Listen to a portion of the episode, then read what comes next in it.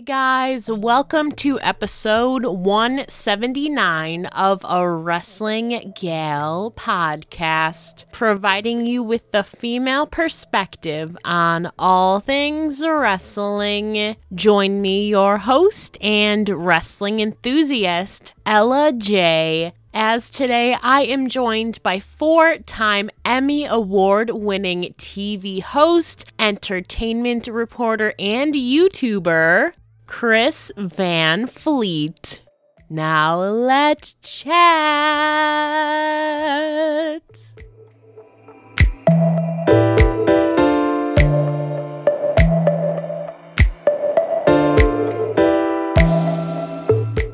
Hello, everybody. Today, I am joined by four-time Emmy Award-winning TV host, entertainment reporter, and YouTuber, Chris Van Vliet. So how are you doing today, Chris? I'm fantastic. Thank you so much for having me on.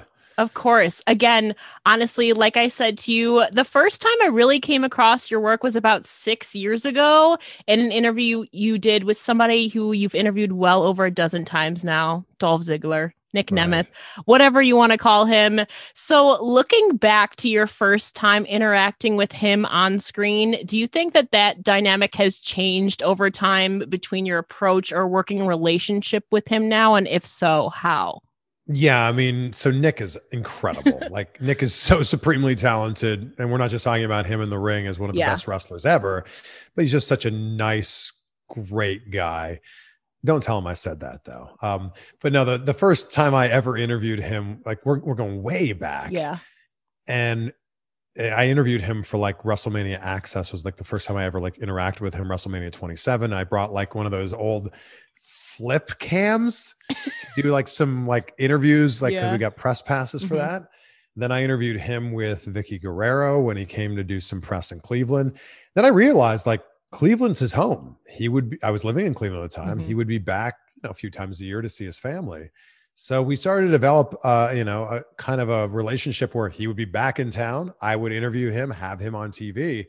And he became like a friend where I could like text him and go, hey man, I'm going to be in, like there was a time when I was going to be in Arizona. He lives in Phoenix. I'm like, I'm going to be in Phoenix. Could we do an interview there? So it's turned from more of like, me just interviewing him to him just being more of like a friend.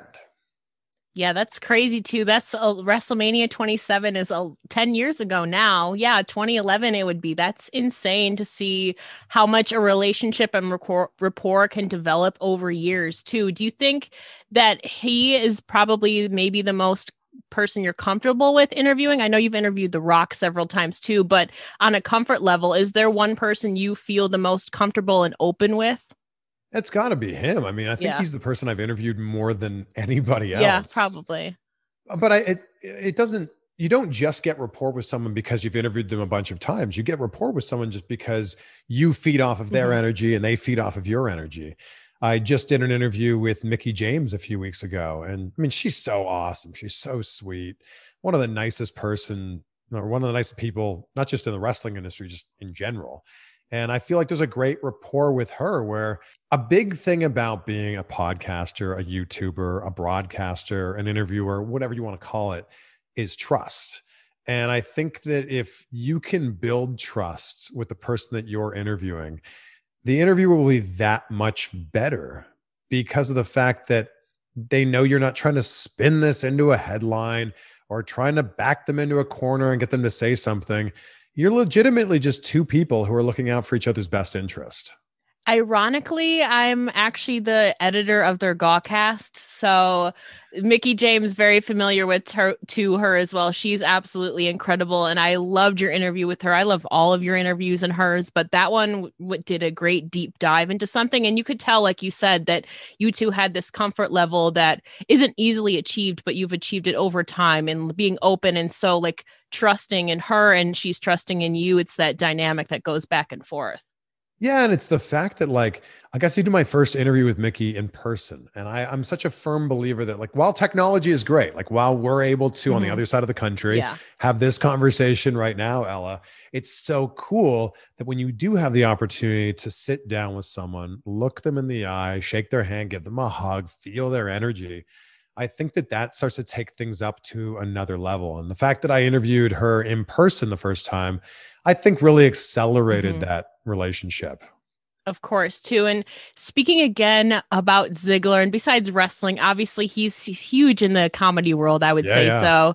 And you two kind of have a little bit to do with the comedy world, as you've been a judge at the Laughing Skull Comedy Festival back in the day. So can you tell me about that experience in the comedy world? Oh man, we're going way back with that one. Yeah, that was in Cleveland. I would interview a lot of different comedians when they would come into town. I mean, that's been a big part of my career is as an entertainment reporter, you're interviewing people from all different aspects of entertainment, actors and hosts and directors, comedians, sometimes wrestlers. And I would interview a lot of different comedians, both in Toronto and in Cleveland. I actually did it a lot in Miami as well.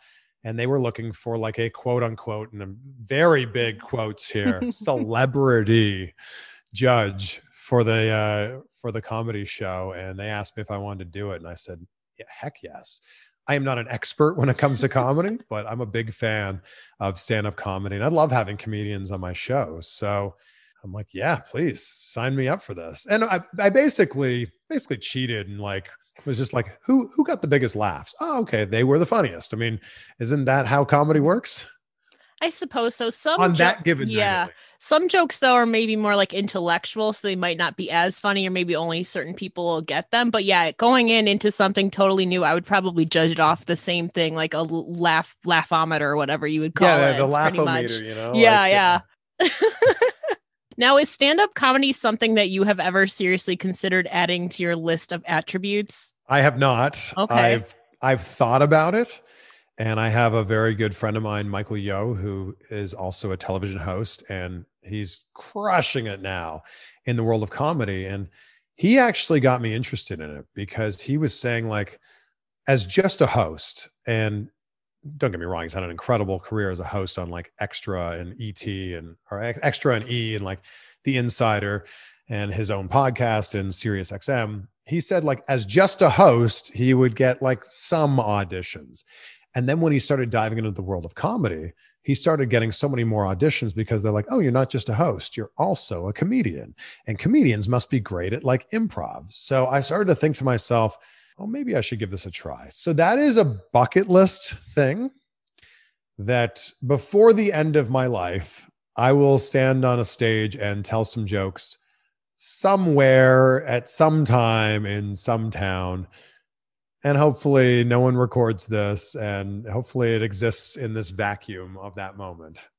Now I'm going to put you on the spot, Chris. Do you have like a go-to joke at all that it's going through your mind? It doesn't even necessarily have to be your own, but is there a go-to joke that you tell in scenarios when people are like, tell me a knock-knock joke or something? Oh, yes. Okay. So I would never tell this on stage. This would not be part of my stand-up routine at all. But I'm a huge fan of Laffy Taffy jokes. Okay. And I commit some of them to memory because they're so good. So I will tell you one right now. Why? It's so stupid. This is the stupidest joke. Why do seagulls fly over the sea? Why do they? Because if they flew over the bay, they'd be bagels. Oh my God.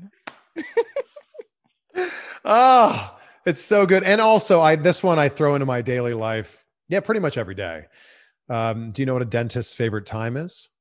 What is it? Hurty. Oh my God. That's good. It is 2:30. So I try to make all of my dentist appointments at 2:30. So again, these are not jokes I would ever tell on stage, but they're pretty good. They're pretty good. Feel free to use them. You don't even need to credit me. I would run some of those by Ziggler probably now, just in case. What does he know? I've been to two of his comedy shows. I must say he's pretty solid. Look, Dolph Ziggler's one of those people that whatever he wants to commit himself to, he's going to be great. Yeah, absolutely. And we've seen that obviously in wrestling. And I think that once his wrestling career is done, whatever it is that he wants to do next, whether that's acting or comedy or whatever, he's going to be awesome at that too. Absolutely. In your personal experience too at comedy shows, whether it was at judging that night or just in general, has there ever been one show or specific joke or story that you just explicitly recall being extremely humored by or just really enjoyed that has stuck with you? I was such a huge fan of Joe Rogan's comedy in like the mid 2000s. Mm-hmm. And then when I was living in Vancouver at the time, and I was hosting a show for MTV2 Canada there. And I saw that he was going to be coming to town, and I was like, oh my God, I got to do whatever I can to go to this show. And I went to the show with one of my best friends, Luke. And I was pretty familiar with Joe Rogan's set at that time. I'd listened to like all of his CDs, like on repeat. I could probably recite some of those jokes like word for word.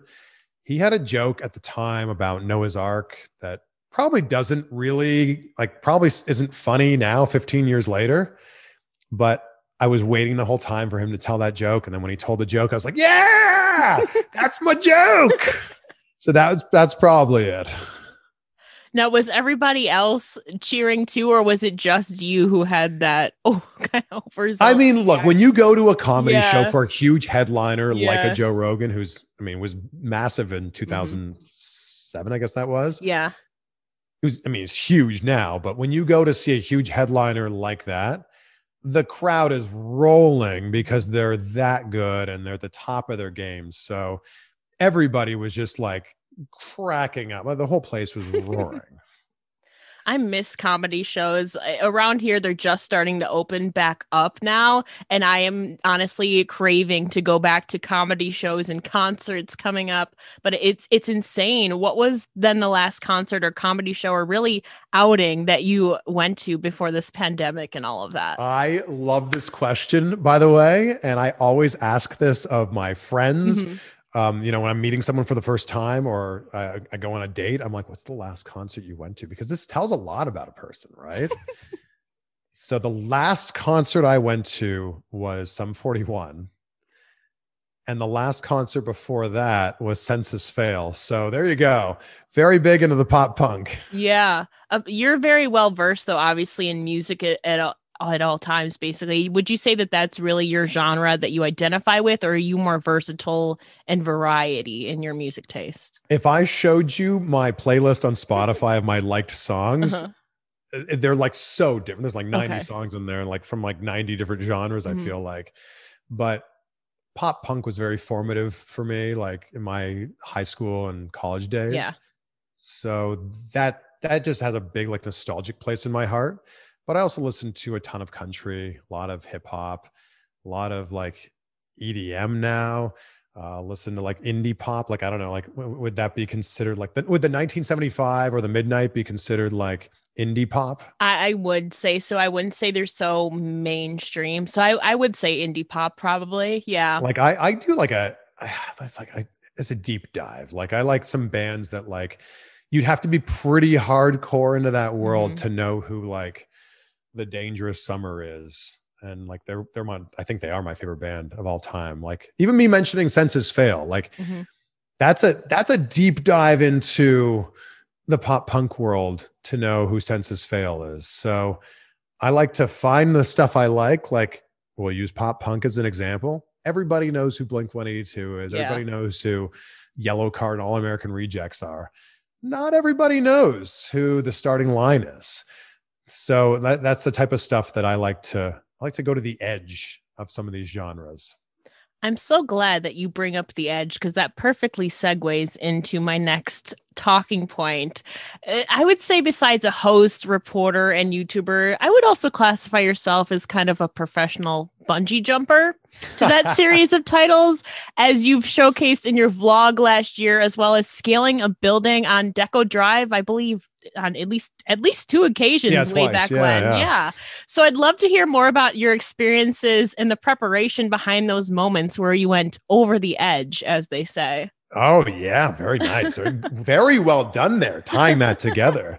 I've just never wanted to live in fear. And that's specifically in moments where you're skydiving, bungee jumping, rappelling down a building, swimming with alligators. I've never wanted to live in fear. I've never wanted to be one of those people who says, oh no, I could never do insert the activity here.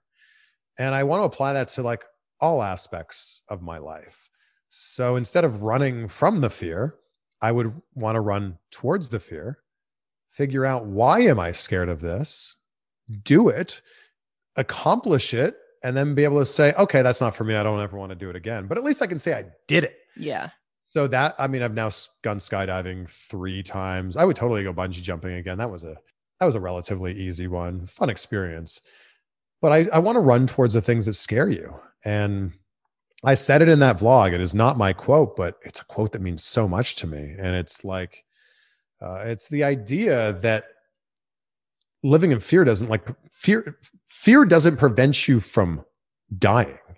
Fear prevents you from living. And I think there's so many people that go, I would never do this. I could never do that. It's like, well, you could, and maybe you should. And if it doesn't work out for you, don't do it again, but at least you should give it one shot. What are some of those things then that you want to conquer that you are maybe a little bit fearful of, since you say you want to cross off all those things you're fearful of per se and conquer them? What do you want to tackle next? I guess jumping off of what we were talking about before, I should probably try stand-up at some point in my life, be awful at it, be like just terrible at it, maybe, or be okay at it. Who knows? But I think that that's one thing I should probably cross off my list. I mean, I just need to write some really good material. And I think I should get with somebody who's good at it. Maybe it's Nick Nemeth. I don't know. Maybe it's, I've interviewed a lot of different comedians on the show. Maybe I get with one of them and go, help me craft 5 good minutes. You know, I think my whole idea is I don't want to look like I don't belong, you know, and I'll use wrestling as a great example of this. Yeah. Remember when they were doing the celebrity Raw general managers for a while. Yeah. And then they would often bring people in that had clearly never watched wrestling or clearly hadn't watched wrestling since like 1987. Mm-hmm. And they just looked like a fish out of water.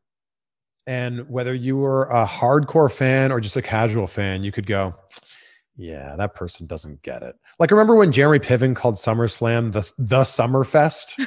Yes, that was when I was those moments. And I just want to, in whatever it is that I'm getting into, I just don't want to look like that person. This is no disrespect to Jeremy Piven. Yeah. It's just like, I just did the movie Trivia Schmodown, if anyone's familiar with that.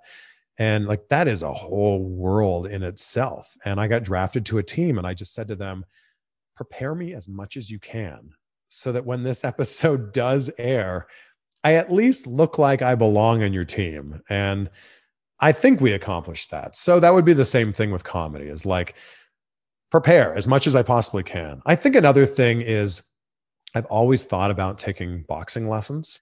And when the gyms were all closed here in California, there was a little outdoor gym that was set up at the apartment building that I work out at, or the apartment building that I live at. And I was working out there, and there happened to be a guy that was working out next to me, and the back of his shirt said something about his boxing company. And I'd just been thinking that day of like, I'd love to like start taking boxing lessons. I know I'm not going to be a great boxer, but it'd be a cool workout. And it'd be good to just expand my mind and be learning new things. And I like stopped after one of my sets. I took off my headphones. I'm like, hey, are you a boxing coach? It's like, yeah, I am. Do you also live in the building? Yeah, I do. And I'm like, oh my God, like, what are the odds? So I think it's little things like that where I've just been like, I've had the thought, I've had the germ of an idea in my head. And then life presents you this and you go, yeah, I should probably take a few steps down that path.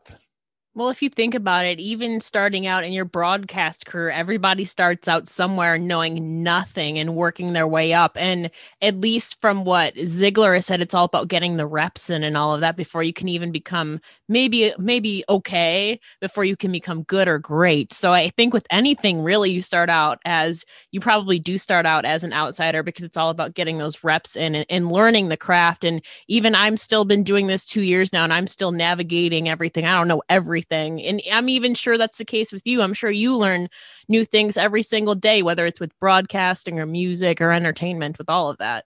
I want to learn something new every single day. Like, and even through conversations like this, like, I'm learning a ton, you're learning a ton. And then like, you can take these little nuggets from this and apply them to your own life. And yeah, you're right. We are all novices at everything when we start off. You know, nobody is a born, you know, Tom Brady was not a great football player the first time he grabbed a football. Michael Jordan was, I mean, isn't this a famous story that he was cut from his high school basketball team? Like, yeah. Yeah. So it's the idea that, like, I firmly believe in Malcolm Gladwell's theory of the 10,000 hours.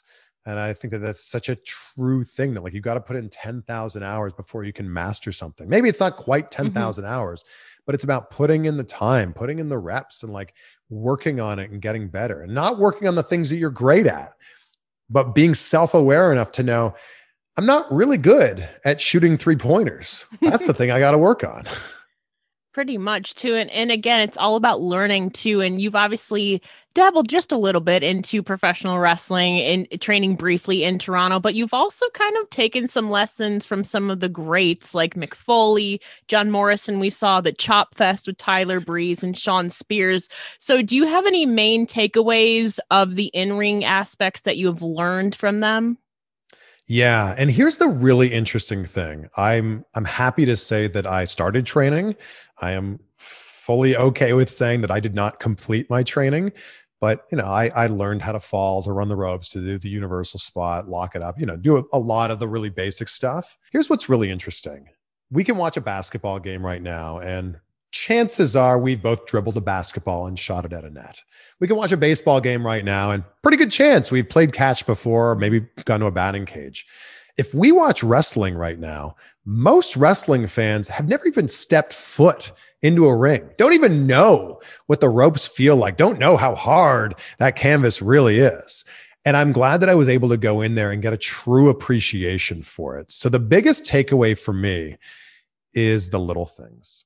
It's the little things in wrestling that make wrestling so special. It's all about the little facial expressions, the little, like, what you do with your feet. It's the little things that mean so much in wrestling. So that's my big takeaway from my, you know, brief moments that I've spent in the ring. I think that, and again, it's also about the 10,000 hours. Like, it's about, like, putting in the time, putting in the reps, knowing that, like, getting a feel for it, which obviously I don't have after, you know, only training for a few months. But it's that those 20-year veterans, those 25-year veterans, those are the people that could literally do it blindfolded. You know, like, put Chris Jericho in there with literally anybody. Chris Jericho could, you know, have a 5-star match with me or you, because he's that good. Yeah. And it's those little things that, like, being able to speak that language, which is something that I learned early on. There's a huge arbitrage between the person that has 5 years experience and the person that has 25 years of experience. During your brief time wrestling, though, you did manage to kind of take a page out of The Rock's book and give a rock bottom to Nikki Valentino. So how exhilarating was that for you to kind of, now you've interviewed him so many times, but you've also kind of gotten to take a page out of his book. So how does that feel for you in that moment to now know that you've come full circle with that? So I was the guest ring announcer at Prime Wrestling. And I had started to build this storyline with Nikki Valentino. And we'd written this, that we were going to have some sort of storyline. We didn't know what the payoff was going to be. But we'd written this storyline where, like, I cost Nikki Valentino a match. Then he was very angry. And then he was very, you know, every time I would be a guest ring announcer, he would get up in my face. And it was culminating. It was going to be something. So we ended up having a match where I was in the corner and I got to choose a wrestler of my choice to compete against him. So I chose a very popular wrestler from Cleveland. His name is Josh Prohibition, who basically came out of retirement, huge fan favorite, to wrestle on my behalf. And I was, like, cornering him and I was, like, cheering him on. And at the end of the match, we knew that there was going to be a payoff where I was going to finally, after like a year plus, get my revenge on Nikki Valentino, who had been just so terrible to me. He's just an awful human, right? So as we were preparing for this, he goes, I want you to look strong here. I want you to give me, his exact words, I want you to give me a Fed move, meaning like WWF, like the Federation. And I said, okay, like, sure. Like, I'm down. And he's like, well, what do you want to do? Like, how about a Stone Cold Stunner? I'm like, yeah, maybe, I don't know. Said, I think I can give a pretty good rock bottom. Like, it's been a while, but I think I could do it. He goes, let's go try. So we get out to the ring, a bunch of people that are, you know, doing their thing. We said, hey, can you just give us a second here? And we kind of did it in slow motion. Like, all right, I'm going to come in. I'm going to try to throw this punch at you. You're going to duck. I'm like, oh, I know. I'm going to duck. I'm going to grab you. And then I'm going to bend. You're going to jump. We're going to do this thing. He's like, okay. All right. Well, seems like you know what you're doing. Let's do this in real time. So there he swung the punch. I caught him, looked around, dropped the rock bottom. It was so exhilarating to do that. Like when we rehearsed it, I'm like, oh, I think that was pretty solid. And everyone that was around, they're like, dude, that looked pretty good. And then to be able to pull it off in front of the crowd was a pretty cool moment. Like, I think that, again, going back to what we were talking about having like guests in the world of wrestling, it's always a little bit embarrassing when that person has no clue what they're doing. So the fact that I could pull this move off and make it look half decent, I was really proud of the fact that I didn't look like, you know, I botched the move completely. You had some experience though at that point. It's not like you were totally green, but that's so cool that you got to perform a move of one of your favorite people ever, basically. And now you've gotten to work with him numerous times. It's that whole full circle aspect going on again, which is crazy. I should show The Rock this clip. You haven't showed him? No, I didn't want to be that guy. I think you need to be that guy, Chris. Yeah, maybe. Or else I'm going to bring it up. Just kidding. Not really. If you ever interview The Rock, you're welcome to bring it up. Okay. Fair enough. I am curious too, though, in the time that you were training briefly, did you have any vision of who your wrestling persona would be or what it would entail? I had, you know, a character that I created when I was a backyard wrestler. So I envisioned it being some sort of version of that. So I was a backyard wrestler in high school. And then it was 2 years later when I was training to be a pro wrestler. So my backyard wrestling character was Chris Sharp, a classic heel. Sharp talking, sharp walking, sharp dressing. Damn, he's just so sharp. So Chris Sharp was like your class. He was very heavily inspired by Triple H's like heel work at the time. Like, chewed gum while I cut promos. I taped my right wrist and right hand like Triple H, and then my left wrist, because that's what Triple H did. So I envisioned myself being some sort of heel character, because I think every wrestler will tell you it's so much more fun to be a heel. I remember getting the dictionary.com word of the day. I'd signed up to like their mailing list. Dictionary.com would mail the word of the day.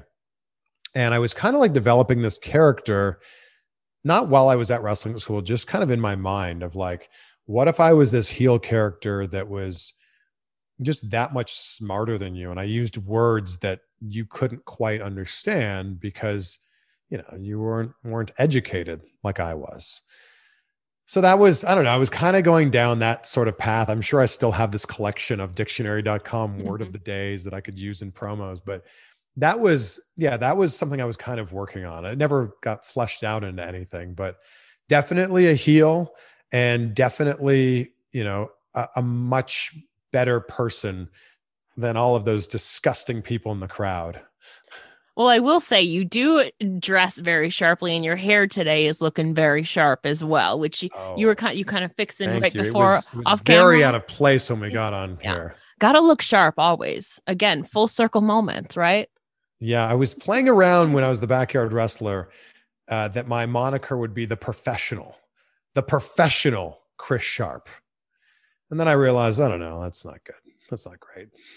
Sounds kind of now I think, and this just came to me. Someone can take this. I think it would be a great moniker to be the living algorithm. We talk about all the time about algorithms in the social media world. What if you were the living algorithm or just the algorithm? Someone's going to take that, and they should. The first person that comes to mind right now is Deonna Purrazzo, because she's always talking about, like, in her promo coming into Impact again, she's talking about having the right algorithm and calculations and being technical and all that. So maybe. But that's just the first virtuoso. Person. Yeah, that's true. But, I mean, you have people with multiple monikers like Triple H, like you said. Yeah, that's true. We'll see. He assassinates your cerebral cortex. He's also the king of kings. He's also the game. We'll see. Yeah. I'm curious too, though, switching gears here, you've done a lot of reporting, some from pretty weird places on occasion. Like one time it was this sketchy ass warehouse, as you called it. So in your opinion, what has been the strangest place you've reported or covered an interview from? I mean, being part of Talking Shop-a-Mania 2 and reporting from a sketchy ass warehouse was pretty fun. I love that they wrote that. They wrote that for me. I'm like, yeah, I'll say that, okay. Of course. But I think the most memorable for me, at least off the top of my head, is when I was living in Miami, I was hosting a show called Deco Drive. It's a very popular entertainment show there. And when hurricanes come through South Florida, nobody cares about your entertainment coverage anymore. Nobody cares about the sports coverage anymore. It's all hands on deck. And we're all going to be looking at this hurricane that is barreling down on us and is going to affect every single person that lives here. So I very quickly, the few times that there was a hurricane, very quickly became a hurricane reporter. So, yeah. So I stood out in the middle of Hurricane Irma, and yeah, I was in the middle of whatever it was, 80, 90 mile an hour winds. That's wild. And yeah, it wasn't fun, but it was definitely an experience. Yeah. And I'm glad that I did it. I'm glad that both me and my camera operator were able to stay safe. And I think that that's a big thing, is people don't give enough credit to the person that's holding the camera, because they can't see them. I get it. Yeah. But I had a seasoned professional and an incredibly talented photographer named Manny, who was with me not only before the hurricane, during the hurricane, and then in the coverage after the hurricane. And that night I was reporting till I reported till 6 a.m. as Hurricane Irma was blowing through. I was on Hollywood Beach in South Florida, which is right around Fort Lauderdale. Yeah. And it was a lot.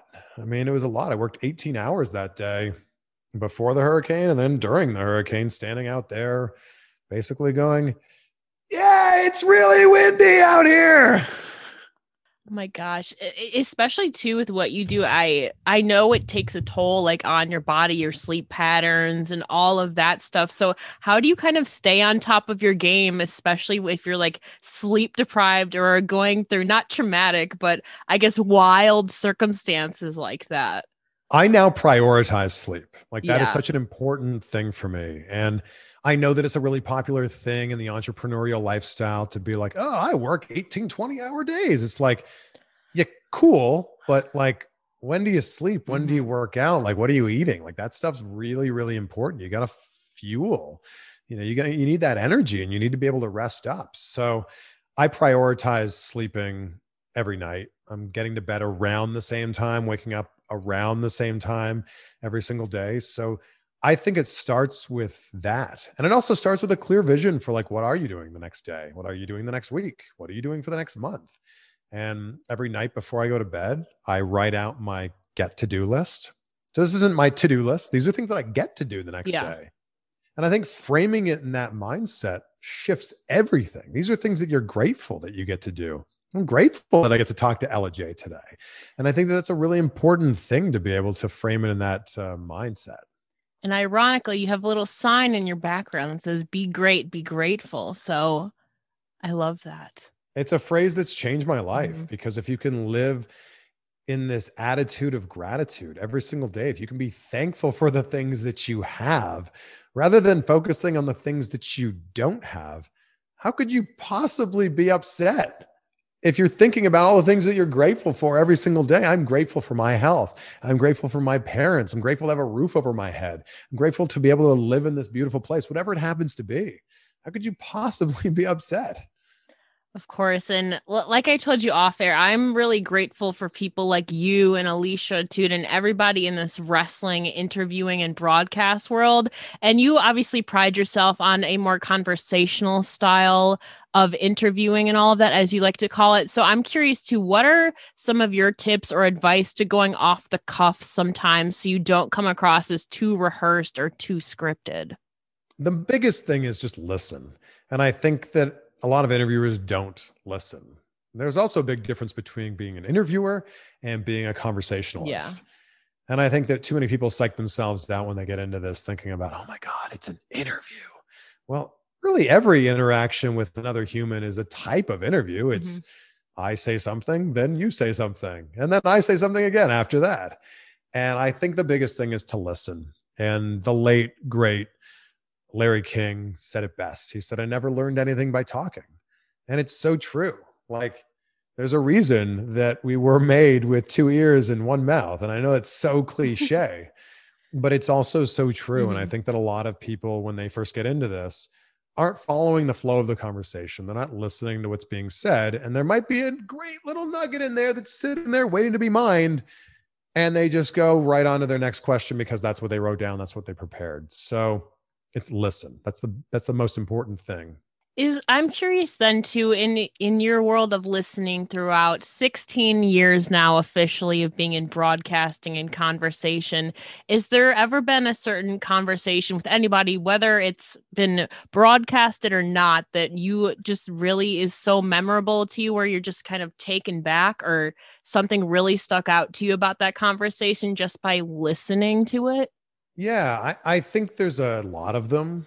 But I think that right off the top of my head, the interview I did with John Cena 2 years ago at WrestleMania in New York, number one, he wasn't doing any interviews at all that weekend and found the time to do this interview with me through a mutual friend, which was I was so grateful for the opportunity to do that. And he basically told me, like, I've got 10 minutes, boom, we need to start right now. And I knew how valuable his time was. I mean, everyone's time is valuable, but I knew like what a crunch of time that he had here. And, you know, when I watch that back, those first 10 minutes are filled with so many great nuggets of info, so much great insight. I mean, I still think about every day the fact that he said, control the controllable. And don't focus on the things in your life that you don't have control over. What you do have control over is how you want to react to the things that are happening in your life. And then the fact that I tried to wrap up the interview at the 10-minute mark, and he basically pulled his phone out, looked at the time and went, you still got more time. It's like, what? Oh my gosh. And then again, I tried to wrap it up a few minutes later because I wanted to be super respectful of his time. And he goes, you got time for one more question. I'll never forget that. And it's those little moments of self-awareness from John where a little bit went such a long way for me. That's so incredibly important too. Cause again, like, especially I've never done like time constrained, a few of them time constrained interviews, but especially somebody like John Cena, who, like you said, you had that opportunity on a weekend where nobody else had that opportunity, is just another testament to the amazing work that you do and that John trusts you. Again, it's all tying back into developing that trust and that rapport with people in this industry. Yeah. And I was, grateful again to be able to interview him just a few weeks ago for Fast and Furious 9.